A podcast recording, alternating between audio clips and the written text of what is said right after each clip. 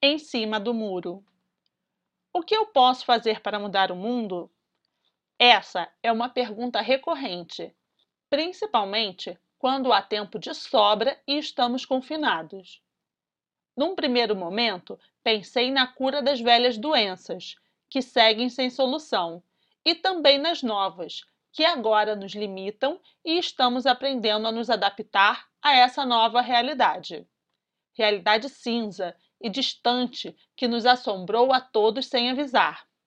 Mas não só as mazelas ou grandes problemas nos tiram a tranquilidade. E aqui cabe a importante diferença entre obstáculos e problemas. Como comparação simples, podemos ter uma cólica no caminho para casa. É um obstáculo. Não conseguir chegar em casa é um problema. De uma forma mais séria e taxativa, não ter sapato é um obstáculo e não ter o pé é um problema. Dados os parâmetros desta conversa, digo francamente que não tenho problemas e agradeço diariamente por isso. Todos aqui têm saúde, são livres para escolher o que lhes convier e definitivamente posso dizer que tenho alguns poucos obstáculos que aparecem pelo caminho e necessitam de atenção para removê-los. Ou não, para uns, só um pouco de paciência basta para consolidarmos a mudança quando nada mais se pode fazer. We don't need no flow control. Toma o que quiser, mas por favor, o usa bem. Essa deveria ser uma máxima ensinada nas escolas primárias, traduzindo a responsabilidade de fazer o que quiser, desde que o faça bem ou para o bem. Essa máxima é antiga e se pode encontrar desde Santo Agostinho. Se tiveres o amor enraizado em ti, nenhuma coisa senão o amor serão os teus frutos. Até Aleister Crowley, que eternizou Raul Seixas na canção Sociedade Alternativa. Então vá, faz o que tu queres, pois é tudo da lei. No mundo em que vivemos com tanta pluralidade e diferentes formas de ver e entender as coisas, muitas vezes temos que nos policiar ao dar opinião sobre algum assunto. Há uma patrulha de politicamente correto que, na verdade, enche a paciência. Piadas dos Trapalhões ou Casseta e Planeta, filmes como Gremlins e outros tantos apenas 30 e poucos anos atrás já não são apropriados e teriam classificação etária elevada caso fossem exibidos agora. Mas isso é um tema que podemos abordar mais adiante. O ponto aqui é que acreditar que tudo é normal é por si mesmo contraditório e uma loucura. Tantas decisões, dúvidas e atitudes sem pensar que às vezes nem se percebe que a vida nos está impelindo por seus muitos caminhos.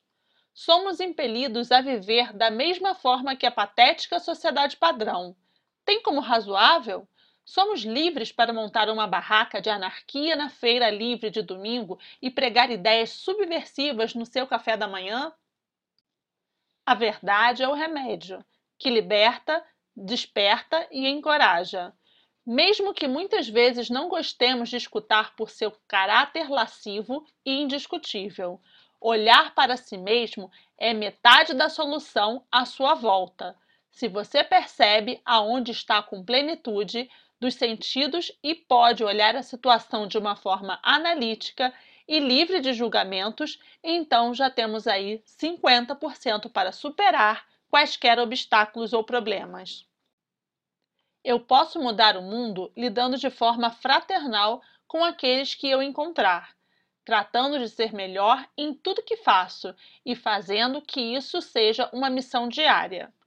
Posso mudar espalhando essa mensagem para todos os que estiverem dispostos a ouvir e posso contratar horários na televisão para difundir essa mensagem para as salas quase vazias numa noite dessas.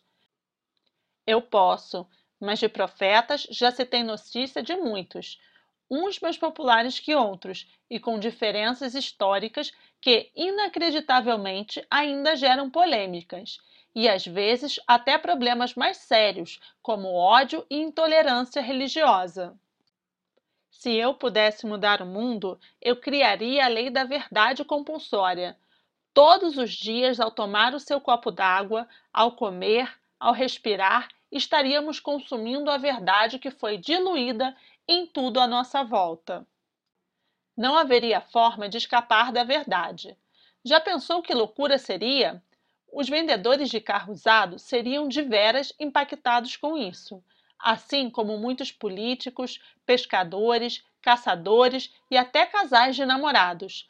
Todos falariam sempre a verdade.